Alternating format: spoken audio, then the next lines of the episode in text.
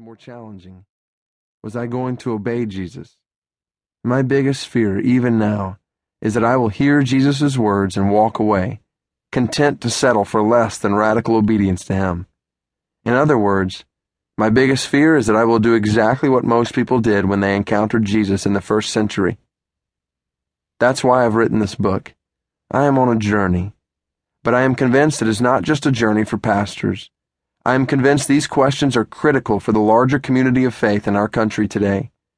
I am convinced that we as Christ followers in American churches have embraced values and ideas that are not only unbiblical, but that actually contradict the gospel we claim to believe.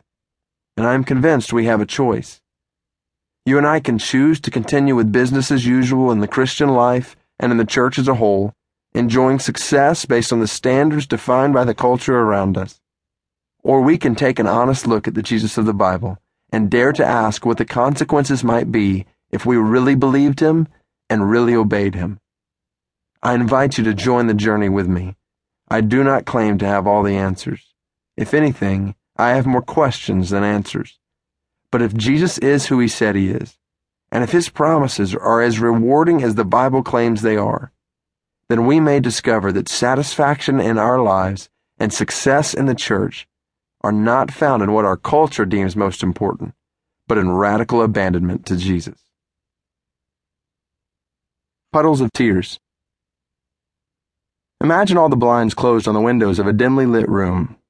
Twenty leaders from different churches in the area sat in a circle on the floor with their Bibles open. Some of them had sweat on their foreheads after walking for miles to get there. Others were dirty from the dust in the villages from which they had set out on bikes early that morning.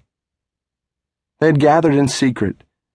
They had intentionally come to this place at different times throughout the morning so as not to draw attention to the meeting that was occurring. They lived in a country in Asia where it is illegal for them to gather like this. If caught, they could lose their land, their jobs, their families, or their lives. I listened as they began sharing stories of what God was doing in their churches. One man sat in the corner. He had a strong frame and he served as the head of security, so to speak. Whenever a knock was heard at the door, or noise was made outside the window, everyone in the room would freeze in tension as this brother would go to make sure everything was okay. As he spoke, his tough appearance soon revealed a tender heart. Some of the people in my church have been pulled away by a cult, he said. This particular cult is known for kidnapping believers, taking them to isolated locations, and torturing them. Brothers and sisters having their tongues cut out of their mouths is not uncommon. As he shared about the dangers his church members were facing, Tears welled up in his eyes. I am hurting, he said, and I need God's grace to lead my church through these attacks. A woman on the other side of the room spoke up next. Some of the members in my church were recently confronted by government officials. She continued, They threatened their families, saying that if they did not stop gathering to study the Bible, they were going to lose everything they had. She asked for prayer, saying, I need to know how to lead my church to follow Christ even when it costs them everything. As I looked around the room, I saw that everyone was now in tears. Struggles expressed by this brother and sister were not isolated.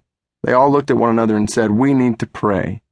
Immediately they went to their knees, and with their faces on the ground, they began to cry out to God.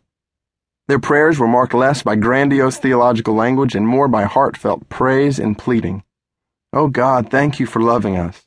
Oh God, we need you. Jesus, we give our lives to you and for you. Jesus, we trust in you. They audibly wept before God as one leader after another prayed.